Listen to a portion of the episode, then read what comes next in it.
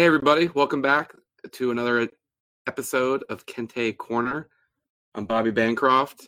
I'm here with Ben Standig from The Athletic, and we are taping this Friday night on the heels of Georgetown's loss to number one Duke in the final of the 2K Classic or 2K Empire Classic. Um, the Hoyas were up early, up double digits early. Foul troubles did not help. Eventually falling to Duke. What? Do I need to say, do I need to say something so people know that I'm actually here, or how does that work? I was just trying to spit out all the details and then just let you talk for 20 minutes. Is that not what you want to oh, do? Oh, my bad. Okay, keep going. Um, no, I think I pretty much summed it up. Um, Ben, your uh, initial thoughts on the Hoyas, just tonight's game, then we'll work back to the whole event. Um, I mean, look, obviously, like we can we can uh, pinpoint or we, nitpick or you know get into some things on on Georgetown. Obviously, they were playing the number one team in the country. They were playing six against five. It felt like at times tonight because the refs like Duke, you know, uh, all that good stuff. I, and Duke. That's actually a really Duke, good point. I hadn't I hadn't even thought of that angle. and Duke is uh and Duke is uh you know good. Duke. So like to the end of at the end of the day, regardless of how things unfolded, I tell you this score is tied at halftime and Georgetown is down four with less than a minute to go. If I told you that before game time, you'd be like, dude, son, you know, that sounds like a really good game for Georgetown. Now, obviously, we know in between they blew a 12 point lead in the first half. they had a rally to get down to four. wasn't like there was like a tight game per se. They got a 10 0 run late, which is fine, but you know, so it's not exactly the same thing. So you know, I, I'm okay with the in in a general sense, despite the loss.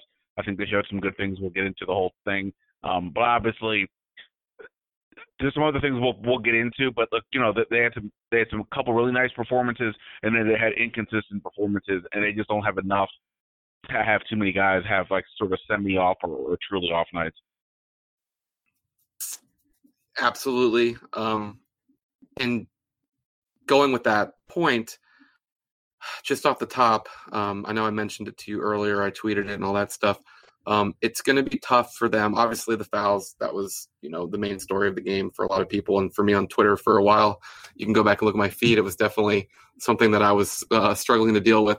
But I think you know when you have a junior in Jamorko Pickett and a senior in Jagan Mosely, two guys that you're going to be counting on, two guys that are in your starting lineup, for them to combine to take four shots, two points, nine turnovers.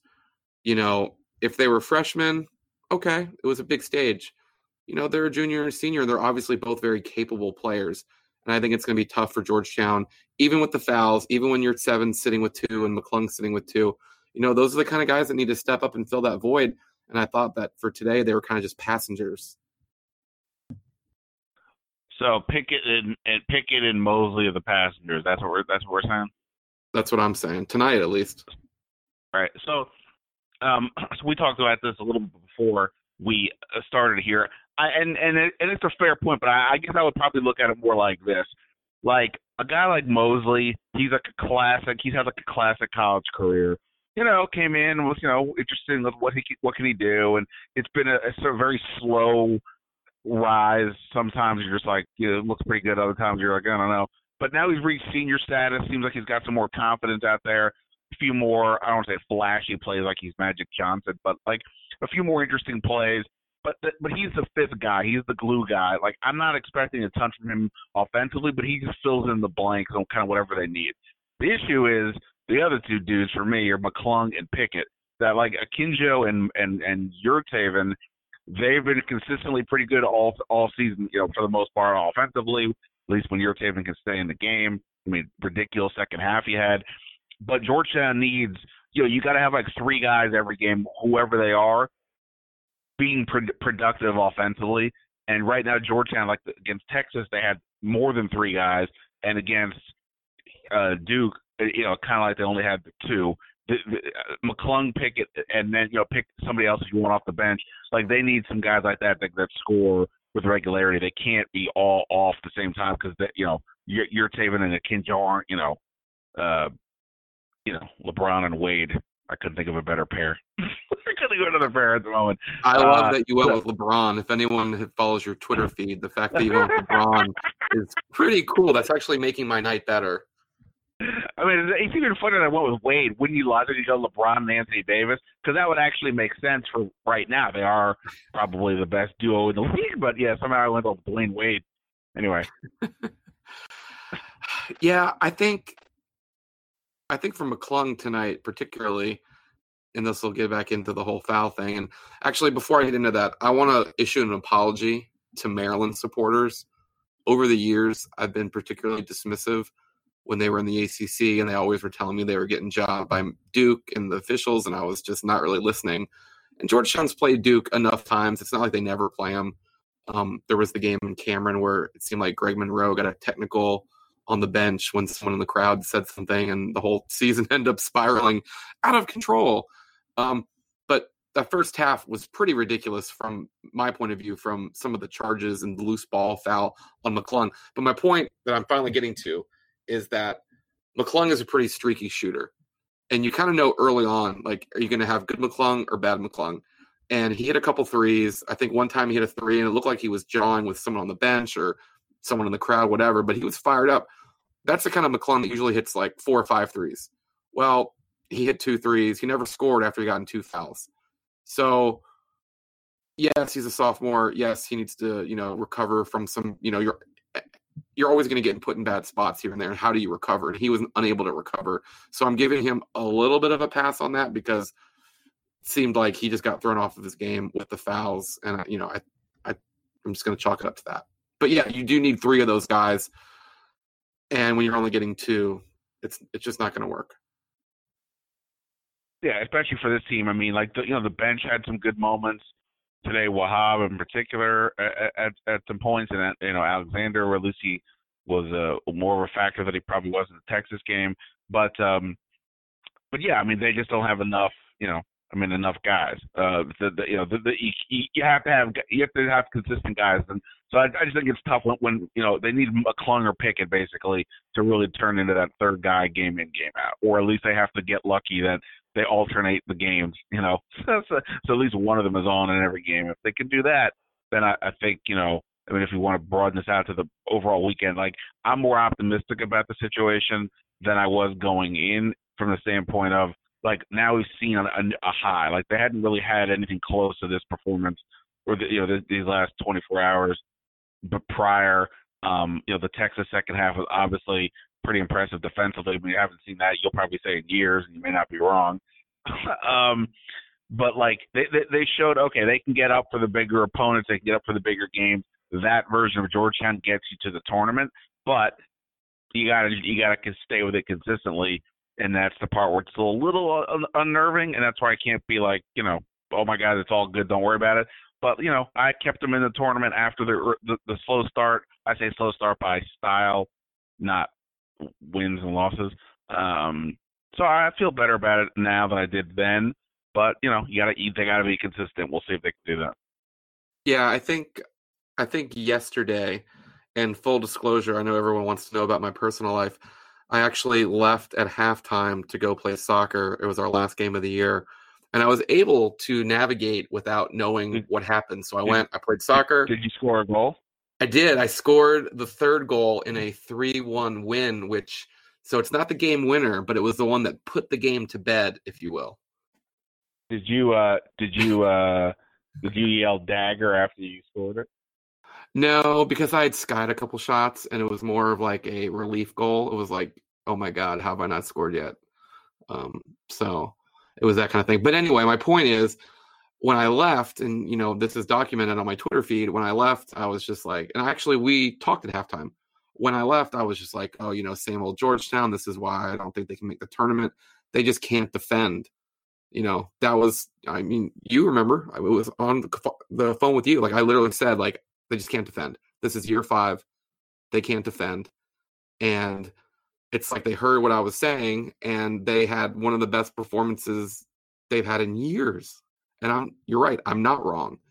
So the best part about this, obviously getting a win over a Big 12 team, getting a win over a ranked Big 12 team, getting a win over a ranked Big 12 team with Shaka Smart as the head coach is a pretty big deal for Georgetown, I think. But it wasn't so much that they won a game like you know 95 to 91 like they went out there and just locked down a team which that to me is going to bring me to my michael scott comparison in that when we talked after the penn state game i had it was what's that like three games in right Yep. yeah so after three games i was already ready uh, not not not ready i was already completely giving up on my preseason prediction of making the NCAA tournament because I didn't think that they could defend. And I'd just seen years and years of it, even though the players are different. Um, it just seemed like they couldn't defend. And what they showed against Texas, I think for me, puts their ceiling back at probably being like a seven, eight, nine, 10 seed type team. And uh, so that was the takeaway from the weekend. And that is why, Ben Standig, that is why you play games like this. Because if you hadn't played these games, you have no idea. You lose to Penn State, and then you beat you know Alabama A and M and you know North Carolina Central, and you don't really know what you have. So this was a great two days for Georgetown. Yeah, yeah, and um, uh, you know, I mean, again, you know, you, you got to win the game, but it's only you know what are what, what are they uh, five six games into the season. You know, if, if Georgetown progresses, and you know, ha, you know, I mean, the good thing is, I mean, look, I mean, Yurtseven is in a scoring machine. He's so damn efficient with going both ways on some of those baby hooks. I mean, he's got to stay out of foul trouble, and you know, and, and defensively, he you know gets caught, uh, you know, reaching a bit much and things like that. But I mean, offensively, he's a machine. Akinjo continues to be, you know, pretty ag- aggressive and, and strong-minded uh, point guard. You know, the Pickett thing in the beginning of the year, I said, and I think you probably said the same that he's like the the X factor because of his Right. scoring in the Texas game. He got that He dunk. was. Obviously, we see, yeah, obviously we see McClung have some significant scoring games. Know, we we get the limitations with him, and uh, you know, and then some of the other pieces. You know, LeBlanc is, you know, at some, some point I imagine he starts. You know, he, he's kind of you know doing kind of some of the stuff we imagine, and like you know, everybody just has to improve, and that's just how it's gonna have to go. But like at least I see like a path to again. Don't don't, don't quote me. I'm not saying they're gonna be top half of the Big East or whatever. I'm just saying that you can at least I tonight the last two days I saw a path. Uh, I saw that okay, this wasn't just like they're like I, as somebody who covers the Wizards last season. They started off really bad, and everybody just kept waiting for it to turn around. And you know, uh, for a lot of people, it took a long time before they realized it was never coming. At least with Georgetown, I think we can say we saw something. We saw a turn. Now they just have to, you know, stay with it. They, got a tough schedule ahead. This is not the last couple of years. This is, like you said, why you play these games. But they got some tough games ahead. But I, I, I feel, um, you know, I, I I feel better about the situation than I did a couple days ago. Yeah, unfortunately, I can't disagree with that. I prefer Is this to the most optimistic podcast we've ever had about Georgetown at any level, let alone after a loss? Yeah, and I'm definitely not a big moral victory guy, but you know, this could be reminiscent. I know we talked, um, you know, I guess it was seven years ago, I think 2012, when they went up and had a similar tournament up at the Barclays Center, um, where they beat a ranked UCLA team with uh, Shabazz Muhammad, and then they took Indiana into overtime. Indiana was number one at the time, and you know, it was like, wow, Georgetown's for real.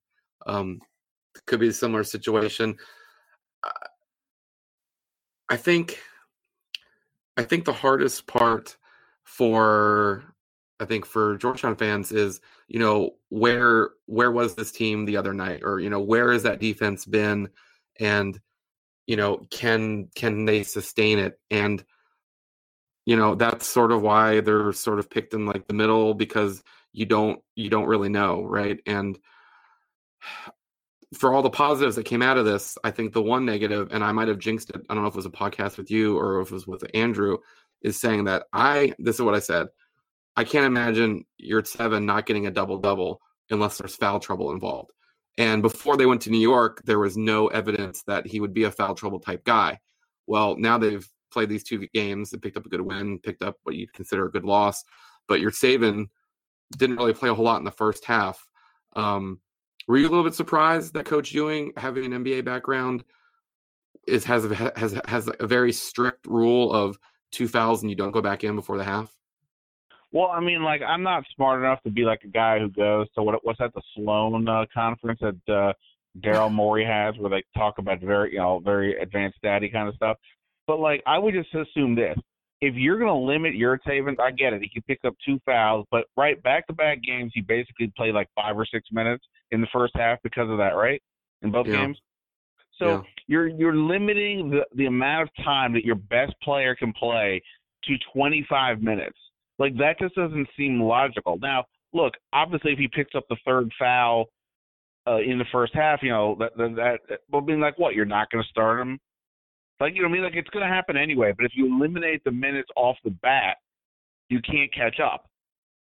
But you can if he picks up a third foul, you know, one minute into the second half or at the end of the first. Like you know I mean, you can play it from there.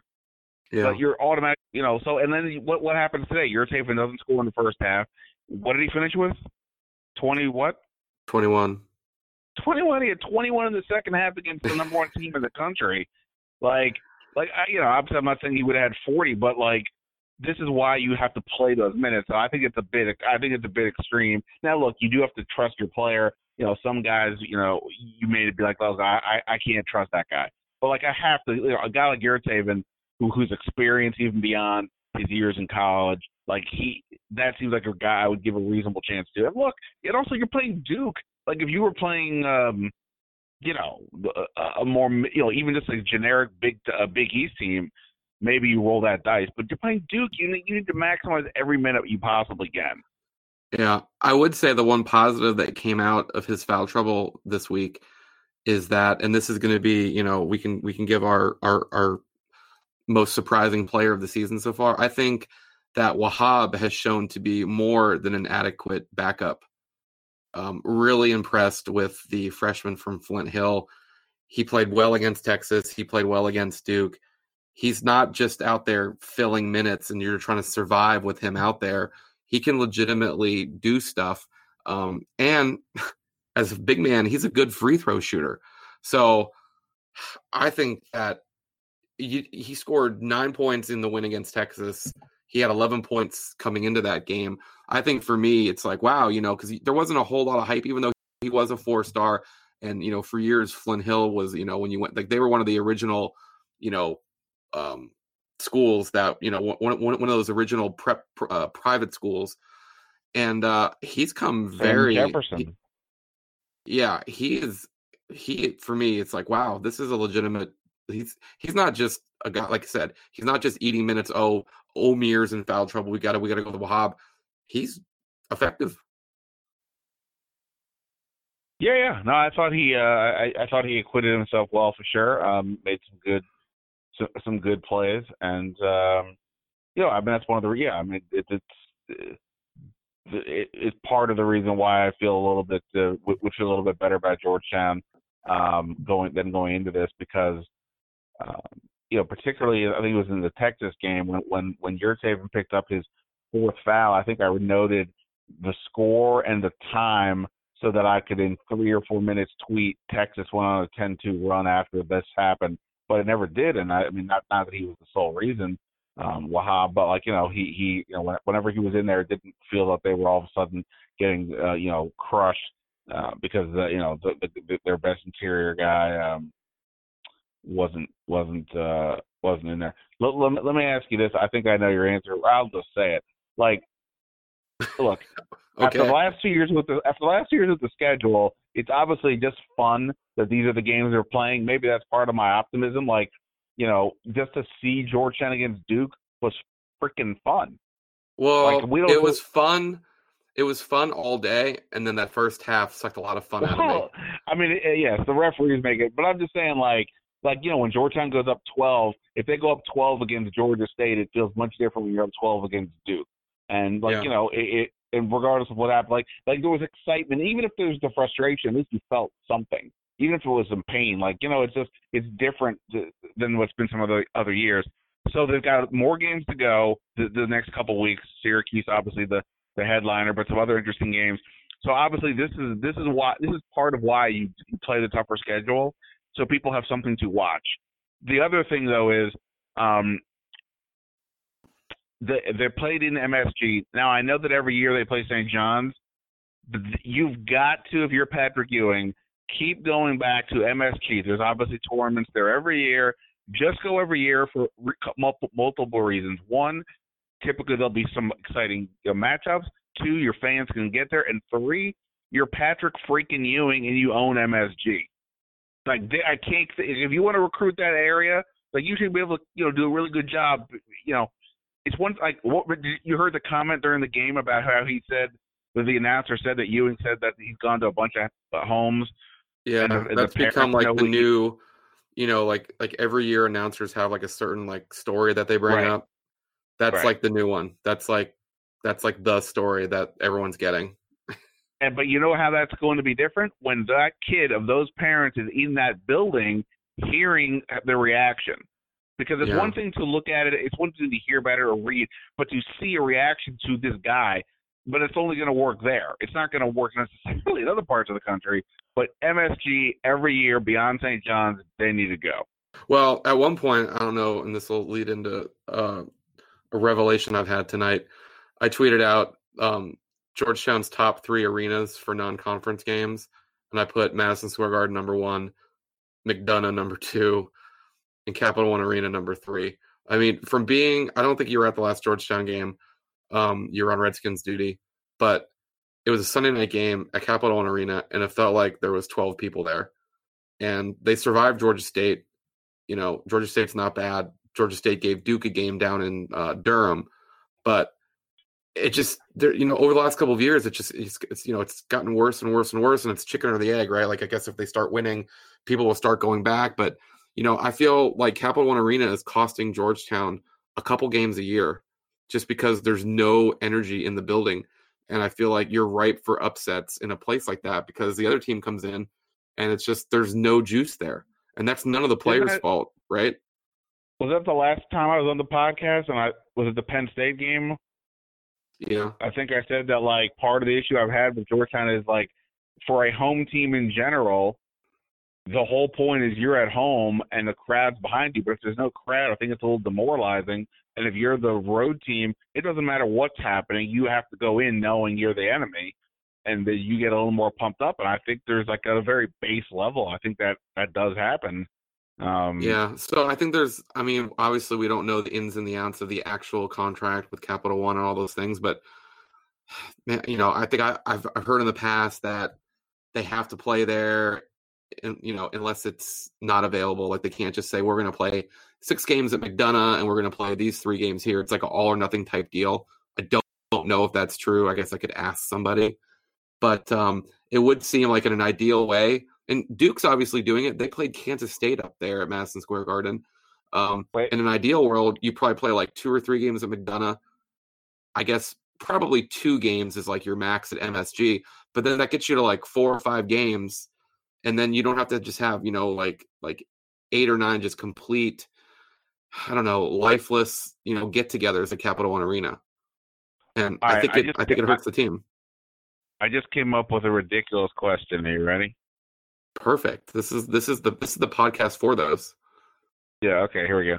So you you pick which of these two scenarios would you prefer for the schedule? I tell you either a Georgetown, Maryland will play every other year with each team hosting it every other year, right? So one year College Park, one right. year Capital I, One. I get it. Or or you get Duke every year, except never no game is ever at home. It's always either an MSG or Barclays or or some or somewhere, right? I mean, oh no. Never... I, well, you know the thing is, K is on obviously can't coach forever, and I said this during the game, and I know that you're you're a Zlatan fan who played for Manchester United for at least one season, but I, you know I don't know how big into soccer you you are. I'm sure you're going to tell me that you know more than me, but um.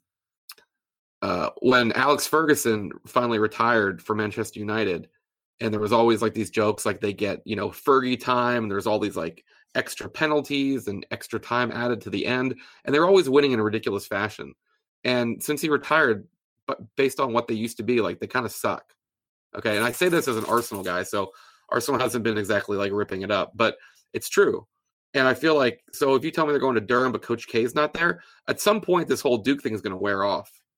Like the next coach that comes in there, like if it's like Nate James or I don't know Wojciechowski, like they're not going to get this kind of treatment. So I might take you up on that offer. I don't think the Georgetown Maryland series is that interesting. And when Georgetown hosted Maryland a couple years ago, eh, it, you know, it sort of reminded me of like you know when Louisville came to town in the Big East back in the old Big East. It wasn't you know oh my god this is a you know can't miss ticket. It wasn't as big of a deal as I thought it would be. So I think I would probably do the Duke deal. Interesting. I'm not um, sure that I Um, mean like so tonight on my second TV in my basement I had George Mason in Maryland on. There was no one at that. So if anyone wants to use that as like exhibit A of like all the local teams should play, like that that didn't work out that well. There's like no one there. And George Mason, you know, five and zero. They're in the A10. You know, they went to the Final Four 12 years ago or whatever. I think I I think ultimately I would go to the Georgetown Maryland game only because at least one you get a home game, so that helps the overall home schedule, and two, you uh the, the road game is obviously workable as well. And while Duke playing Duke in any given year is obviously going to be more fun than almost playing anybody, like Right. I think the Mar- the Maryland thing would hurt more to lose. Like losing to Duke, you're like, all right. I mean, you know, most years they're going to be the number one team. Be like, oh, we we got close, whatever. But like, you don't want to lose to Maryland like that. No matter what's going on, that one, you you know, that can't happen. So I like I like those stakes. So I'd go that way. I believe it. Um, so, so yeah, so I said Wahab was my most surprise, my most pleasantly surprising guy. Do you have, do you have a player, or do you have like a thing that happened? It could be the fact that they actually played defense pretty well against Texas. Like, do you have like a Well, through 6 I'll games? Yeah, I'll just go with something that I guess sort of obvious, and that's saving. I mean, like I'd heard last year that he was, you know, giving Jesse Govan work in, in practices, and you know, he he's obviously already had a, know, something of a professional background, and he was out. What was he? Third team All ACC at NC State. So obviously, sounds like you're working with something pretty good. But you know, until you, I, I, you know, like the way I'm with recruiting typically, until I see it, I don't believe it. Now he's out. You know, this is not the exact same thing, but okay, now we see it happening Yeah. and it's uh it's pretty impressive. I mean, it's a different type of thing than Jesse Govan. We talked the other day that that Govan and um Malinowski, you know, they're, they're they're maybe missing a three point shooter, but whatever. But but he is very impressive inside, and I mean, he's got really he's got adult moves. I mean, his his his repertoire is pretty impressive, and I think that's going to bode well for them down the stretch. Um, you know, do you want to? especially if they Do you want to, after six games, speculate if he will play next season for Georgetown? Uh, I I do I, I do not yet, but I wouldn't bet on staying. Yeah, But that's kind of that's kind of my sense too. He's he's he's really good. Yeah, and plus, like with the international guys, I mean, it's just you know them going over overseas is not overseas. It's you know, so I mean, maybe I mean, I'm not discounting the NBA. I'm just saying, at a worst case scenario, um, you know, he could do that. So, um, but yeah, whatever. I'm just saying, like he's he he he's been pretty impressive, and and you know, and you know, like I would have said. Like of the guys who were the, the three guys who made the all rookie team last year, the only Akinjo I thought had a realistic chance of who or I would bet on being, you know, like an all Big East type of guy this year. But now they might have two with with with, with Yurtseven. So you know, I, I think that bodes pretty well, and um, you know, uh, it'll be interesting to see what happens. Yeah, assuming he can stay on the court longer, it's hard to imagine someone beating him out for the best big man in the Big East, right? Without knowing exactly who's on every team, which is something that I think both of us would have to admit to. Oh, I mean, yeah, I mean, I definitely haven't seen enough of the Big East to have any real sense. But yeah, I'm just saying, like, I mean, Govan was, you know, one of those guys last year, and Yurtseven, you know, is, you know, I'm not going to discount Jesse Govan. He's at least at, at a, a base level giving Georgetown, you know, a, a comparable player. But but his like level of, of efficiency inside is is pretty impressive. And that's the other thing, like the fact that you're going to have to send doubles on him. I mean, it's you know, with good ball movement, good smart, you know, play, like they should have guys getting open looks, and you know, that's where we talked about before. You know, can the Pickets and the McClungs and you know whoever else can they hit shots, make plays, you know, whatever to you know, and, and this will be a good opportunity because you're going to have to send the people to to Yurtseven if he keeps going like this. So just because this is going to be like an ongoing gag for the whole season, you've stayed with them making the tournament, right? Whereas I had them in the tournament and then I left them out. I'm basically doing like a mock bracket every other day. I think kind of. I've, I've become like a Hoyas bracketologist where I had them in and then I had them like second four out and now I have them back in. So you're just like staying steady, right? I'm staying steady. Obviously, the Penn State game was a pretty, uh, and that's partly why I'm feeling a little bit better because that Penn State situation was pretty brutal. Um, but um, you, you know, like I said, I, I wanted to see what they would look like playing against stepped up competition, and obviously, you know, Texas and Duke represent that. So, you know, uh, yeah, I, I'm staying in it, but yeah, they're gonna, you know, making the tournament's one thing, doing anything in it is another. Um, so you know, I'm not going to go that far yet, but yeah, I'm staying with it so far. Um, just because this is one of the things that you're really, really good at, do you have any more interesting scenarios that you want to offer up? I just want to sort of yield the floor to interesting standing prop bets. Oh boy. Um, um, it's okay if I uh, put you on the spot here. I totally apologize. It's just that usually you come up with something really. I think the first time I noticed this, um, and now this is probably going to get dark for um, longtime Hoya fans, is I think you could tell that I was pretty, pretty shaken after the Florida Gulf Coast debacle. So on the drive back, I think we were getting near your your your alma mater of UMBC. You sort of just started coming up with different like what ifs and like what would you rather, like you know, all like Georgetown related. So I was like, wow, he's actually pretty good at this. Wow, that that is a that is a callback. I'll I'll take it. I have no idea what I was uh what I was throwing out there, but uh Well, if you remember that night I was like, I'm just gonna catch a bus home. I'm just I'm just out of here.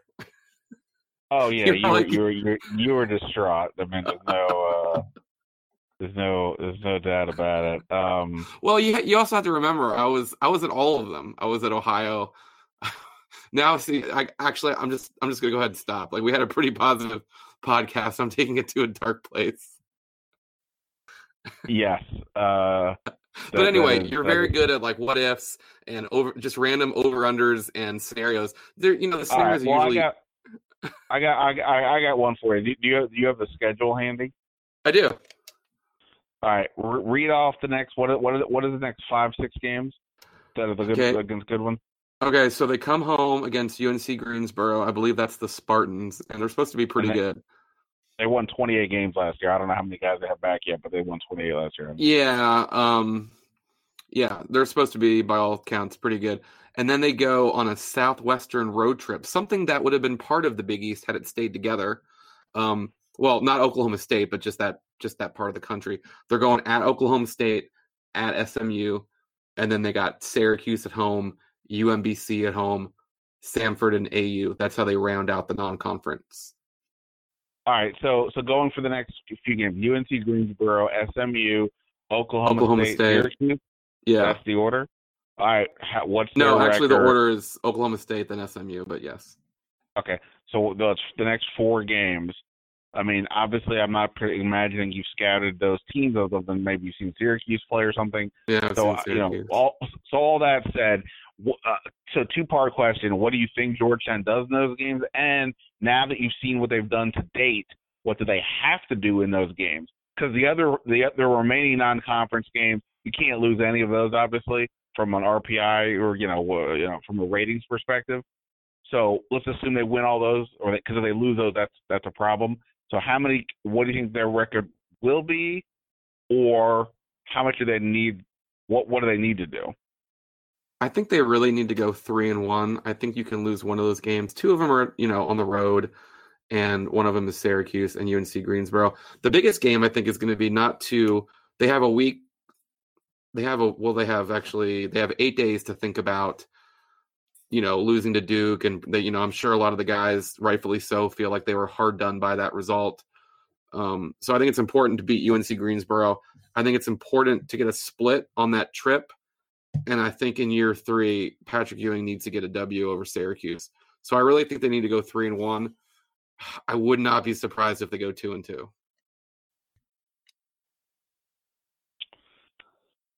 Yeah, I mean, I uh, I, I kind of think they need to go three and one, not and not even just for the reasons that you said, but just like you know, it's one thing. I mean, look, there's a long way to go. I mean, even even when you get through all these games, you still have the entire Big East season, obviously. But like, yeah, I mean, I, am gonna I'm I'm gonna flip if Georgetown's in the tournament like at least like nine more times. right, but I guess I'm like, if we, it's one thing to sort of make the tournament, which obviously, the considering they haven't been there for a while, would be amazing. No, no matter what, people would be thrilled. I get that, but in terms of making the tournament and doing something in it, again, an incredibly long way to go. But like these are the types of games. Like if you want to see some signs, you can't just you know win one lose one. You got to string some stuff together. So you know I I think that if they uh you know I I, I you know I, I'd be lying if I even though I asked you I'd be lying if I said I knew the answer to the question of what are they going to go. I'll, I'll say. uh I'll, I'll say they go two and two, but I think they probably yeah. need to go three and one to really start feeling good about it. Now, of course, if the, if if they beat Syracuse and beat Greensboro and lose the two on the road, again, maybe I'm not sure how good SMU is, but lose the two on the road, I don't think people will freak out. But like you know, and beating Syracuse will be will be good. But you basically well, got to win the two. Given given like the order that the games are coming in, so in that scenario, they beat Greensboro, they lose two straight, and then they got Syracuse showing up after a week off from the SMU game. I think at that point that Syracuse game would be must win, and you know the whole the whole um, Georgetown fan base would just be holding their breath at that point. I mean, yeah, I mean, definitely, you know, you play a tougher schedule, and you know, there, there's definitely some downside in terms of you got to win some of the games, you got opportunities, but you got to win. But yes, I, I'm with you. But uh, yeah, I mean, no, look, it, it, but this is what I'm saying before. The, at least it's, it's, it's interesting. Whatever happens is at least interesting, and, and that's something we could not have said about the schedule the last two years. So at least for that, we, we can say thank you for that, Patrick Ewing. Absolutely. Well, hopefully everyone listening to this through iTunes and Spotify and Google Play found this episode of Kente Corner interesting. Hopefully everyone has subscribed to The Athletic and they find Ben Standig at Ben Standig on Twitter interesting. Um, I know that the game was very interesting until the refs took it over, but uh, those things do happen sometimes in uh, college athletics. Ben, do you have a parting shot? Because we got to get out of here. The time is going to get us. Uh, I, I, don't, other than to say, I hope uh, hope everybody uh, has a fun weekend. Uh, you know, start start doing some homework. UNC Greensboro is here soon enough. No slacking. All right. Thanks for coming on, man. Big week. Big week.